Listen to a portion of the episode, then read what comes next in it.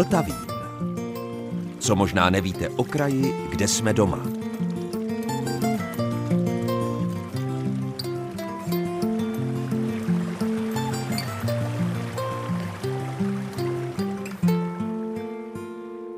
Posloucháte Český rozhlas České Budějovice, posloucháte Vltavín a dobrého dne i poslechu vám od mikrofonu přeje Zdeněk Zajíček.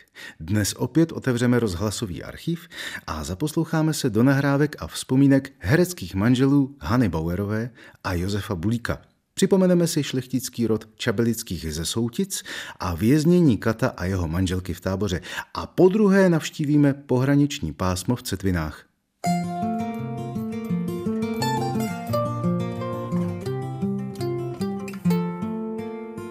Na jaře roku 1996 vznikla následující nahrávka, kterou pořídil redaktor Jaroslav Klíma se 2 jihočeskými hereckými osobnostmi a také manželi Hanou Bauerovou a Josefem Bulíkem.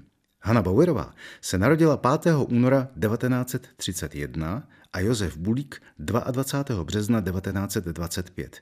A mě tak napadlo to jejich společné vzpomínání pustit zhruba v polovině času mezi jejich narozeninami, tedy tím 5. únorem a 22. březnem, což by tedy vycházelo na premiérový čas dnešního Vltavínu.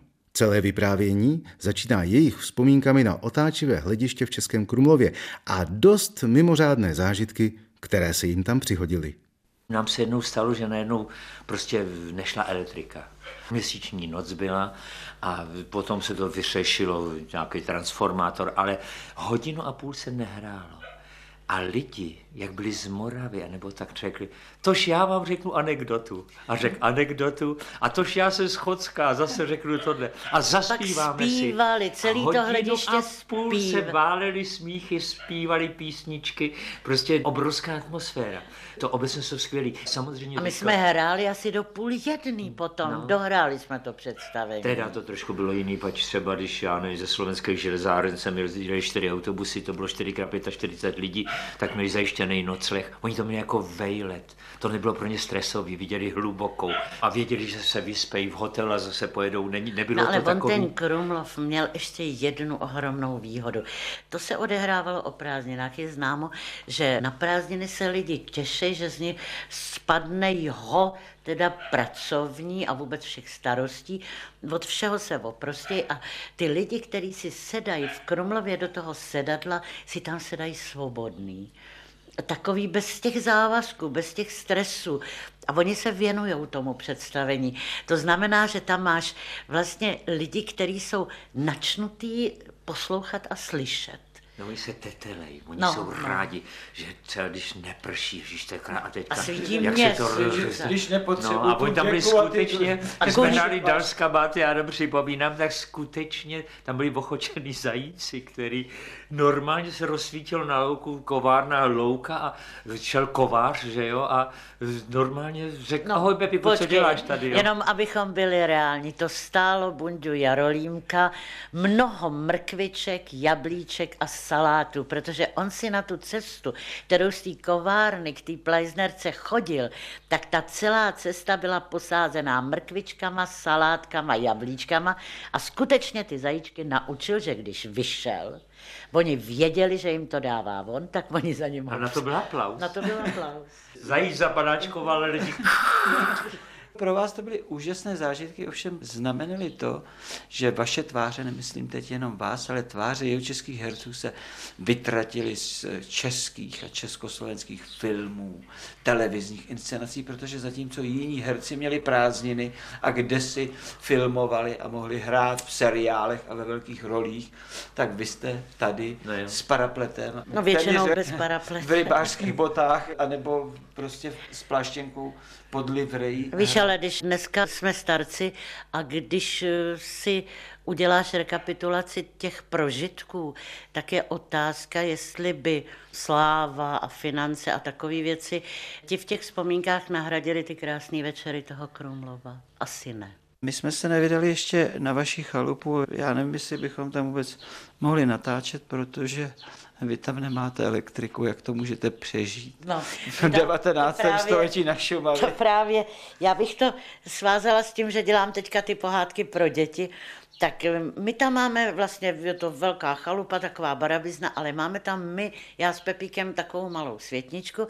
A naše děti, když byly malí, tak to bylo běžný, že večer se samozřejmě navalili k nám do postelí. A já si vzpomínám, a dodnes ty velký děti, jedna studuje už na vysoké škole a vnoučka máme v Americe, ten se vrátí v pondělí, škola ho vyslala, jo. Teď jsem pyšná babička. A Pepča ležel nějak tma, protože tam není ta elektrika, tma tmoucí a vždycky vyprávějte, jak jste byli malí a takový ty věci. A Pepča měl bosí nohy na pelesti postele. A on má takovej velký palec, to na tebe musím prozradit, Pepíko. A na ten palec přesně svítil paprsek měsíce. A teď ten palec byl úplně prostě z jiného světa.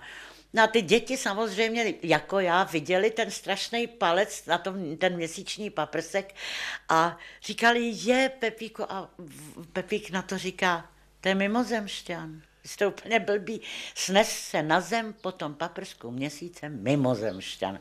Tak Pepíko vyprávěj o mimozemšťanovi. Od té doby fungoval celou dovolenou Pepíku v palec jako mimozemšťan, nebo televizi jsme hráli tím způsobem, a jak mají haranti oposlouchanou intonaci těch televizních hlasatelů a tak, no všecko u mě, tak my tam máme takovej špajs se skleněným bokínkem. Tam si dali štokrdle, na štokrdle svíčku, aby jim svítila, jak se dělají ty strašáci, zalezli do toho špajzu a teď tam dělali televizi. To my jsme si vždycky poručili, jo. Chceme třeba večerní poezii, nebo chceme zprávy.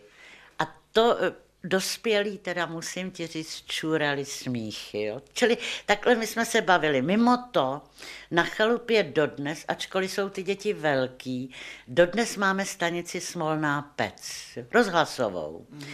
Ta začala tím způsobem, že znáš děti, když mají do lesa na houby a po hodině už je to otravuje a mají žízeň a tak, tak si Pepík vymyslel, vzal šišku jednoho krásného dne a řekl, dobrý den, vážení přátelé, právě se chystáme směrem na Jelení vrchy a tady hudební redaktor Vašek, jo, a reportérka Barunka a tak dále.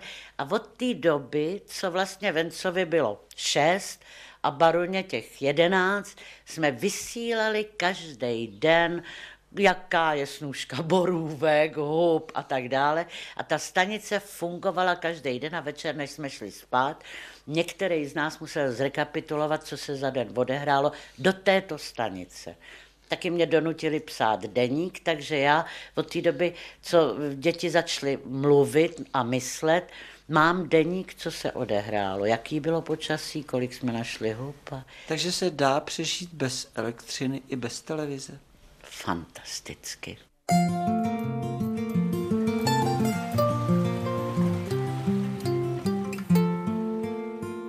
Posloucháte Vltavín a teď se ještě jednou ponoříme do vyprávění Hany Bauerové a Josefa Bulíka natočené v roce 1996. Zatímco před písničkou byla řeč o herectví divadelním, teď se stočí na herectví rozhlasové. Já si myslím a vzpomínám na to hrozně sentimentálně, protože byla doba, kdy jsme dělali jednu činohru měsíčně, ne-li dvě. A měla... Rozhlasovou, myslíš? Ano, rozhlasovou. A měla jsem tu kliku, že jsem většinou v každý ty činohře dělala. Jo?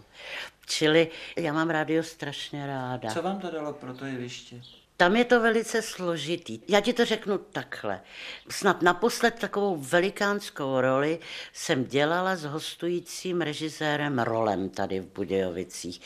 A on nešikovně jednu naší kolegyni, která je velice krásná, atraktivní a tak, kterou viděl, mluvil s ní a tak, ale neznal jí, obsadil do role, kterou my jsme věděli už předem, že to není její parketa, abych tak řekla. A on se potom na ní zlobil a hrozně ho to trápilo a měli, víš, tam si ověříš, na co máš v tom rádiu. Protože tam si ověříš, když dostaneš nějakou roli v činohře, která opravdu je úplně mimo tvůj jako herecký rejstřík, tak tam si ověříš, jestli tam ještě můžeš nebo už ne. A to je dobrá korekce herecké práce, podle mýho názoru. A slyšíš se a přísně. Právě. No ne, ale tam já právě nechci mluvit jenom o té mluvě. Tam je to hlubší. Ten mikrofon totiž, jsem zjistila právě na téhle lře, odhalí způsob tvého hereckého myšlení. A v tom je ten mikrofon zlej a úžasnej, podle mýho. Tam zjistíš, jakým způsobem jsi schopen herecky myslet, protože nemáš k dispozici, pokud jde o krásnou ženskou, ani prsa, ani gesta, ani kukuč, ale prostě ten mikrofon reprodukuje tvůj vnitřní svět. Ty jsi četla povídku paní Krškové Blatským nářečím, to bylo něco asi hrozného, ale přece jen myslím si, že ses k tomu hodně, převelice přiblížila. Ale ty jsi ji netočila v Rozhlase, jak jsem zjistil. Netočila jsem ji v Rozhlase, protože to bylo překvápko Ludi Milsteina, který najednou se... Totiž na tu chalupu, tam se nesmí autem, jo? Tam můžeš jenom na kole, že jo? To je Národní park, první zóna a najednou vidím auto, jak jede do Stráně. No, jsme zešíleli, všichni ochranáři budou auf a my budeme mít průšvih. No ale neměli jsme průšvih, protože to bylo auto s vizitkou, že jo? Československý rozhlas. A vypadalo to takhle. Pan Milstein vyndal tlustý prostě text a řekl: jdi do lesa, my si budeme povídat. A já jsem šla skutečně na 3 hodiny do lesa a tam trpělivě jsem se snažila naučit se tohle nářečí, ale nebyla to žádná legrace, tě upozorňuji. A slyšela jsem z dálky v tom lese, jak oni sedějí před chalupou, jak se smějou, bavějí, pijou kafe a jsou strašně veselí. Já si dělám pocit šílený trpitelky v tom lese. No ale fakt je ten, že jsme se zavřeli nahoře v té chalupě a Milstein prohlásil, že to je nejtišší studio, který kdy vůbec zažil. Tam skutečně jenom 2krát za den projede vlak, který občas zahouká. No samozřejmě jsme točili na baterky, že jo, když tam není elektrika, ale je to pro mě taky obrovský zážitek tím, že jsme to právě točili tam.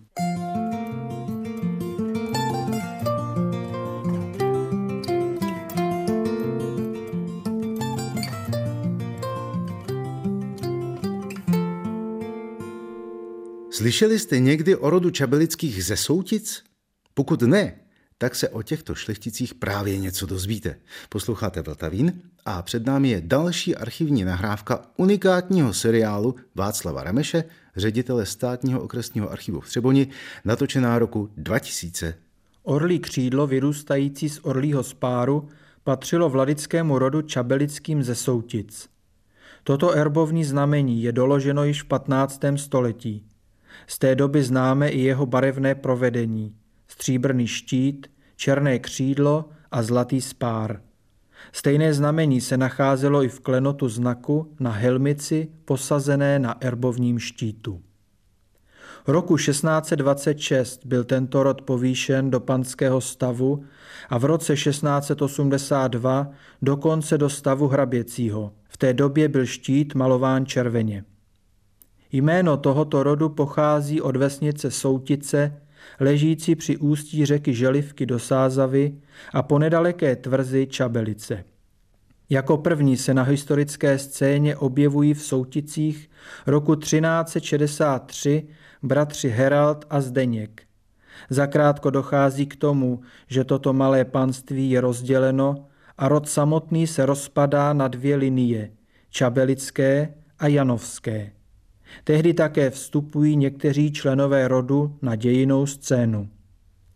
Jan Čabelický ze Soutic, který zemřel roku 1458, se po husitských válkách postavil nejprve na stranu pana Hince Ptáčka Spirkštejna a později podporoval Jiřího z Poděbrad.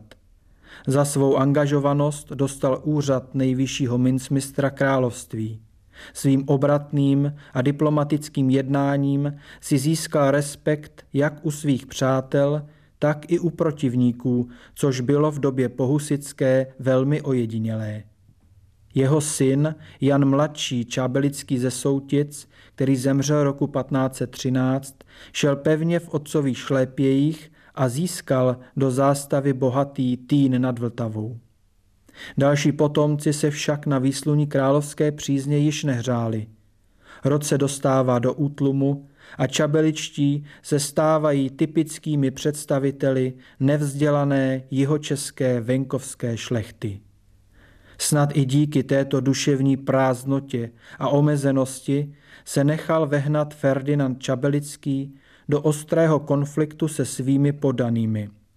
V době, kdy Čechami kráčela renesance a nový duch a životní styl utvářel české kavalíry typu posledních Rožmberků, Smiřických či pánů z Hradce, je tento Ferdinand ubyt cepy svých sedláků. Ironií osudu se stalo, že o pouhých 31 let později stojí jeden z jeho příbuzných, Kryštof Čabelický, v čele podobného ozbrojeného houfu podaných, aby je vedl v jedné zbytek 30leté války proti císařskému vojsku. Jeho snaha však nebyla korunována úspěchem.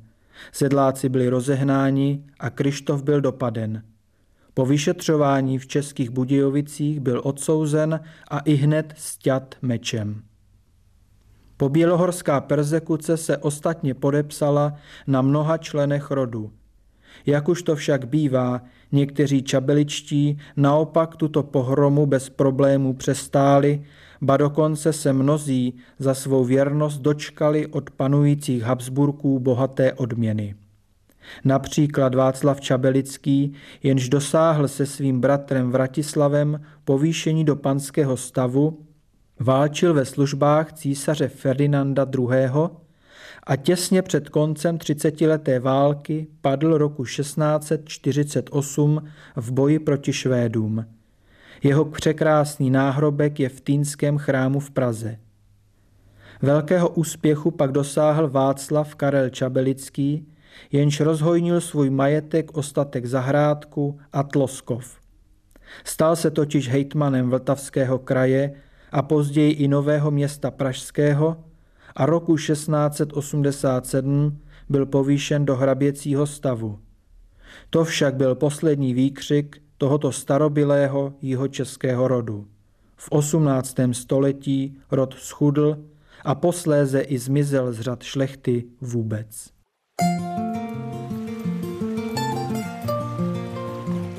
Posloucháte Vltavín, magazín Českého rozhlasu České Budějovice.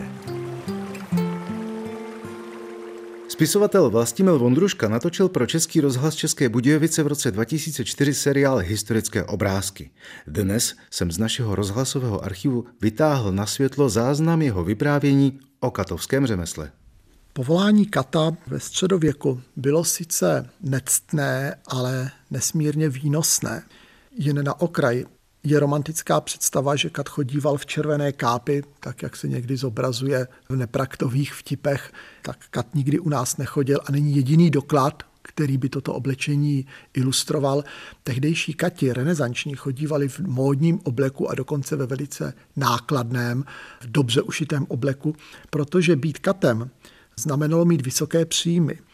Kat totiž byl městským úředníkem a dostával svou mzdu. Ta mzda nebyla zase až tak veliká, například v Táboře dostával v polovině 15. století 8 grošů týdně, což byl průměrný příjem, jaký měli i tehdejší městští písaři a podobně. Ale kat kromě toho svého základního příjmu, tak dostával ještě zvláštní poplatky za všechny vykonané práce. Za každou popravu, za každé mučení on předkládal účet městské radě a tam ho proplácela. Úplně klasický je známý dochovaný účet kata mydláře za popravu českých pánů, kde se účtovalo nejenom stětí hlavy, ale i postavení pódia, vyzdobení pódia, prostě všechny ty náklady kat účtoval městu a město katovi samozřejmě platilo. Ty příjmy katů byly ve své době obrovské. Je ale zajímavé, že přesto tehdejší lidé nechtěli práci kata vykonávat. Ano, to bylo spojeno s tím, že kat vykonával hrubé řemeslo, popravoval lidi, což bylo něco, co pro pravověrného křesťana bylo naprosto nepřijatelné. Ale současně kat musel mít určité vzdělání, musel umět organizovat práci, musel umět samozřejmě psát, jinak by nemohl vystavovat účty. Takže ne každý se mohl katem stát. V tom 15. 16. století bývalo zvykem, že katovské řemeslo se dědilo z otce na syna a jeden anglický cestovatel dokonce zaznamenal takovou zvláštní historku, že právě tady v jižních Čechách byl kat, který byl tak bohatý, že svého syna poslal studovat do Bavorska. A když umřel, tak ten syn z těch studií, i když nechtěl, tak se musel vrátit domů a i když tedy nedosáhl bakalářské hodnosti, tak píše, že to byl chlapec vzdělaný, chytrý a bystrý, nicméně přesto se musel ujmout tady toho svého otcova povolání. Kati v určité době byli tak vzácným zbožím, že město, které kata nemělo, tak si mohlo kata sice půjčit od sousedního královského města, ale muselo tomu městu buď složit obrovskou kauci, že kata vrátí, anebo někdy dokonce s tím katem to město vysílalo několik ozbrojenců, aby toho kata hlídali, aby jim ho ten, kdo si ho vypůjčil, vrátil. Ta funkce katů ale byla širší. Tady nejde jenom o to, že oni museli mučit, popravovat a podobně, ale kat například uklízel město. On odstraňoval mršiny a takovéto věci. Sáhnout na mršinu v očích tehdejších lidí bylo stejně nectné, jako se nechat pranýřovat. To znamená, žádný poctivý člověk by neodklidil mršinu, i kdyby mu ležela před domem 14 dní a zapáchala. Takže vlastně ta funkce kata v tomhle byla naprosto nezastupitelná. Samozřejmě ne každý kat k této práci zase přistupoval zodpovědně, takže například v táborské Šatlavě dokonce v roce 1555 byl uvězněn kat i se svojí ženou za to, že neuklidili pořádně město, že neodklidili všechny mršiny tak, jak jim ukládala povinnost. Takže ta práce kata je mnohem širší, než známe z těch různých filmů, jak je třeba Cech panel Kutnohorských a podobně. Nicméně kat měl své místo v tehdejší společnosti a i když to byl člověk, který bez cti, tak do jisté míry byl svými sousedy respektován, o čemž svědčí to, že někteří katové měli dokonce i manželky, které pocházely z jiných společenských vrstev, než byli oni sami. Obráceně to bylo ale složité, jako většina dcer katů tak neměla šanci získat počasného manžela a stejně tak to měly složité katovky, když chodili za zálety. Je například znám případ sušické katovky, která měla jako milence kata z Klatov, byla přistižena a řešilo se to až na úrovni městských rad, protože samozřejmě šlo o to tu situaci uklidnit, protože každé město toho svého kata si vážilo, hlídalo, takže až nakonec na úrovni městských rad se řešil problém nevěry katovky s katem ze sousedního města. Dnes samozřejmě je pro nás pojem kat a poprava něčím, co je naprosto nepřijatelné, na co se díváme velice ošklivě, protože lidský život je něco, co by mělo být nedotknutelné, ale musíme si uvědomit, že každá doba měla své normy a stejně tak, jako my dnes uznáváme život jako nedotknutelný, tak ve středověku hájili tu tezi podobnou, ale trochu jinak. Oni tvrdívali, že je nedotknutelná pravda a spravedlnost. Proto také tehdejší soudci nesoudili podle zákona, ale nalézali pravdu, nalézali právo. Oni se ptali svého srdce a svého svědomí. A jestliže jim jejich svědomí řeklo, že ten pachatel je takovým hříšníkem, že nesmí žít mezi poctivými křesťany, potom s klidným svědomím, i když věřím, že jim ho osobně bylo líto, ten trest smrti vyměřili.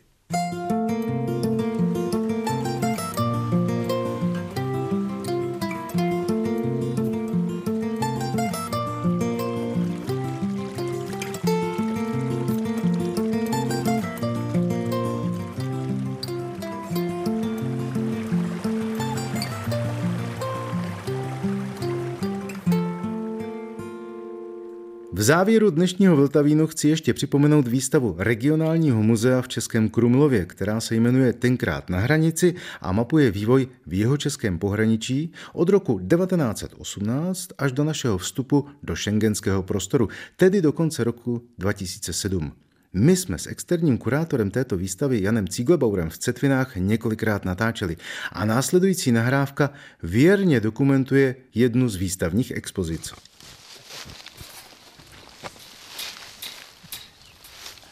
Ten zvuk, co jste slyšeli, To byl ohradník pro dobytek. Vypnutý teda.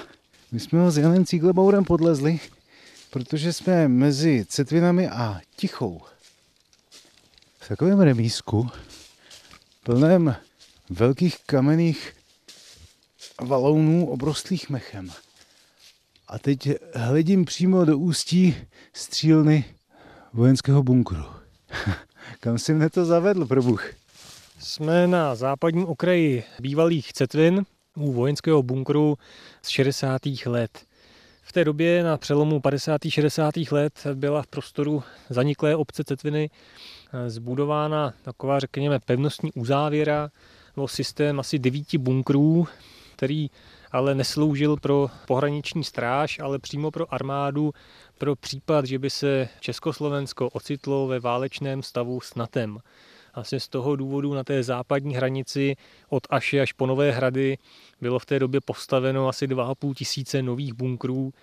Aktivovány byly i ty staré předválečné ropíky a ty nové se stavěly i tady z části na hranici s Rakouskem pro jakési zabezpečení. Byly to většinou takhle malé bunkry prefabrikované, hlavně sestavené ze speciálních betonových panelů, tak aby na jejich stavbu nebo složení nebylo potřeba žádné těžší techniky, takže vojáci si to přivezli na místo na V3Skách a vlastními silami tady ty bunkry tedy mohli zhotovit. Takže žádný litý hřopík, žádné železobetonové velikánské konstrukce, žádná pevnost hanička. Hele, a tady už je vlez směrem dolů, poklop odklopený a vidím to. Vchod přímo dovnitř. A to nebude veliké, to je opravdu tak 2x2 metry. Přesně tak. Tady ten objekt, to je typ KŽ1, byl určený pro univerzální kulomet vzor 59, uchycený v univerzální lafetě UL1 a ta se v té střílně zase uchycovala do takové velké pancéřové desky. A tady koukáme vlastně do šachty, to je vstup. Ten objekt má vlastně protiatomovou úpravu, proto je ten vstup šachtou, aby odolal i tlakové vlně z atomového výbuchu. Dokonce, když se ty bunkry začaly stavět, tak ty první byly zkoušeny v Sovětském svazu, jestli opravdu odolají i skutečné radiaci. A odolali? No, při zkouškách zřejmě ano, ale jaké by bylo jejich praktické využití, těžko říct. Takže jak praví jedna moudrá věta, teoreticky to jde, ovšem v praxi se to nepoužívá. Tak nějak. A tady, když jsme u těch údajů, tak v prostoru těch Cetvin bylo zřízeno 6 takovýchhle kulometních objektů, pak 1 pozorovatelna a 2 ženijní úkryty pro vojáky. No dovnitř nepolezem. To není v zas tak příjemném stavu, aby se mi tam líbilo jako v nějakém řepíku, ale vyfotit to můžeme, aby posluchači věděli, co do dnešního dne můžete najít na hranicích České republiky a Rakouska. Cetviny a oblast těsně kolem hraničního toku Malše a vůbec toto pohraničí vždycky bývalo takové trošku tajemné. Já si pamatuji, když jsem býval malý kluk, jak jsem velice nerad jezdíval, dejme tomu, do Horního Dvořiště, když už před tím Dolním Dvořištěm vás stavili PSáci, pokud jste neměli tedy českokrumlovskou značku, tak holt jste museli zastavit a vysvětlit, kam tam jedete, za kým, z jakých důvodů, jak dlouho se tam budete zdržovat, a to jste jeli jenom do pohraničí, nikoli v zahranice. A ještě jste nebyli ani u hraničního přechodu. To pohraničí jako takové na mě vždycky působilo dojmem něčeho zakázaného a ono v podstatě bylo. Byť jsem v něm, samotném pohraničí v západních Čechách, já strávil 7 dětských let. Tam to bylo o to tajemnější všechno, protože my jako kluci jsme to viděli úplně jinýma očima zase. Ale jak se vlastně žilo, dá se říct, objektivně, to soužití mezi pohraničníky a civilním obyvatelstvem, jaké bylo? Byl v tom určitý vývoj. Když zůstaneme tady v Cetvinách, tak těsně předtím, než tady vznikla pohraniční stráž v roce 51, tak už tady byl umístěný pohraniční útvar Sboru národní bezpečnosti. A v roce 51, kdy sem přišli pohraničníci, vojáci, tak tady stále vlastně ještě žili lidé. A tehdy Vlastně k té nově vzniklé složce pohraniční stráže narukovali vojáci základní služby ve velkých počtech, mladíci, které nebylo tehdy možné nějak politicky prověřovat a podobně. A víme, že třeba do Cetvin rukovalo poměrně hodně Slováků, kteří byli obecně třeba nábožensky založenější, takže bylo tady zvykem ještě po nějakou tu dobu, že ti vojáci tady v neděli chodili do kostela a dokonce s pamětí tehdejšího velitele útvaru víme, že jeho zástupce chodíval do cetvinského kostela hrát na varhany. Takže určité způsoby idylka, ale pak teda došlo k likvidaci obce a po zřízení hraničního pásma a hlavně i v pozdější době, kdy to pásmo bylo ještě posunuto více do vnitrozemí. Když byla v 60. letech zřízena ta klasická signální stěna, tak cetvinská rota byla jednou z mála, která byla umístěna vlastně až za dráty. A z toho důvodu se někdy na ní umisťovali nejenom vojáci, ale i důstojníci za trest. Tedy do nejbližší hospody to bylo mnoho kilometrů a vojáci se odtud za ty 2 roky služby dostali domů na dovolenou třeba jenom 1 nebo 2krát za celou tu službu. Víme, že tady docházelo i k případům šikany ze strany důstojníků, které skončily třeba hospitalizací vojáka na psychiatrii, ale byly i případy sebevražd. Popojili jsme o kousek dál od betonového bunkru, který jsme si mohli prohlédnout před chvílí. A jsme v místech, kterých se týká další událost, na hranicích z doby totality, možná řekl bych skoro až běžná, ale v tomto případě zase ne tak úplně. Co se tady stalo? Stojíme v místech, kudy od poloviny 50. let procházel takzvaný ezoch, drátěný zátara stvořený tedy stěnou z osnatého drátu, který byl doplněný vodiči s vysokým smrtícím elektrickým napětím. A tady mezi Cetvinami a Tichou v roce 1960 došlo k jednomu z nejtragičtějších případů pokusů o útěk do západního světa, který skončil usmrcením 2 osob. 3 bratři, Josef Helmut a František Vítů, se v září 1960 rozhodli, že odejdou z Československa na západ a pro místo svého přechodu si zvolili prostor Cetvin. 24. září 1960 se objevili v Kaplici, odkud pěšky vyrazili na Malonty a z Malont na Bukovsko, kde přenocovali v lese. Druhý den se posunuli k obci Tiché, odkud mohli pozorovat celý den průběh té hranice, toho drátěného zátarasu a činnost pohraničních hlídek. 2 hodiny po půlnoci se vydali k zátarasu. V té době od Cetvin podél toho drátěného zátarasu procházela dvoučlenná hlídka pohraničníků, která měla dorazit do prostoru kóty 652 Skalka. Trojice bratrů se dostala k té železné oponě, k tomu plotu, překonala první takzvanou záchytnou stěnu a dostala se i k té, na které tedy byly ty elektrické vodiče. Pro překonávání byli vybaveni, takže jeden z nich začal přestřihávat vodiče a osnaté dráty kleštěmi, přičemž došlo k zasažení proudem nejmladšího Františka. To ale nebylo smrtelné, ani nemělo nějaký vážnější následků, nicméně František Vítů byl v šoku a hlavně způsobil zkrat, který vlastně spustil signalizační zařízení, které tu blížící se dvojici pohraničníků upozornila, že se něco děje. Ti tedy rychle spěchali na to místo narušení, ale celou dobu si mysleli, že do těch drátů běhla třeba zvěř nebo něco takového.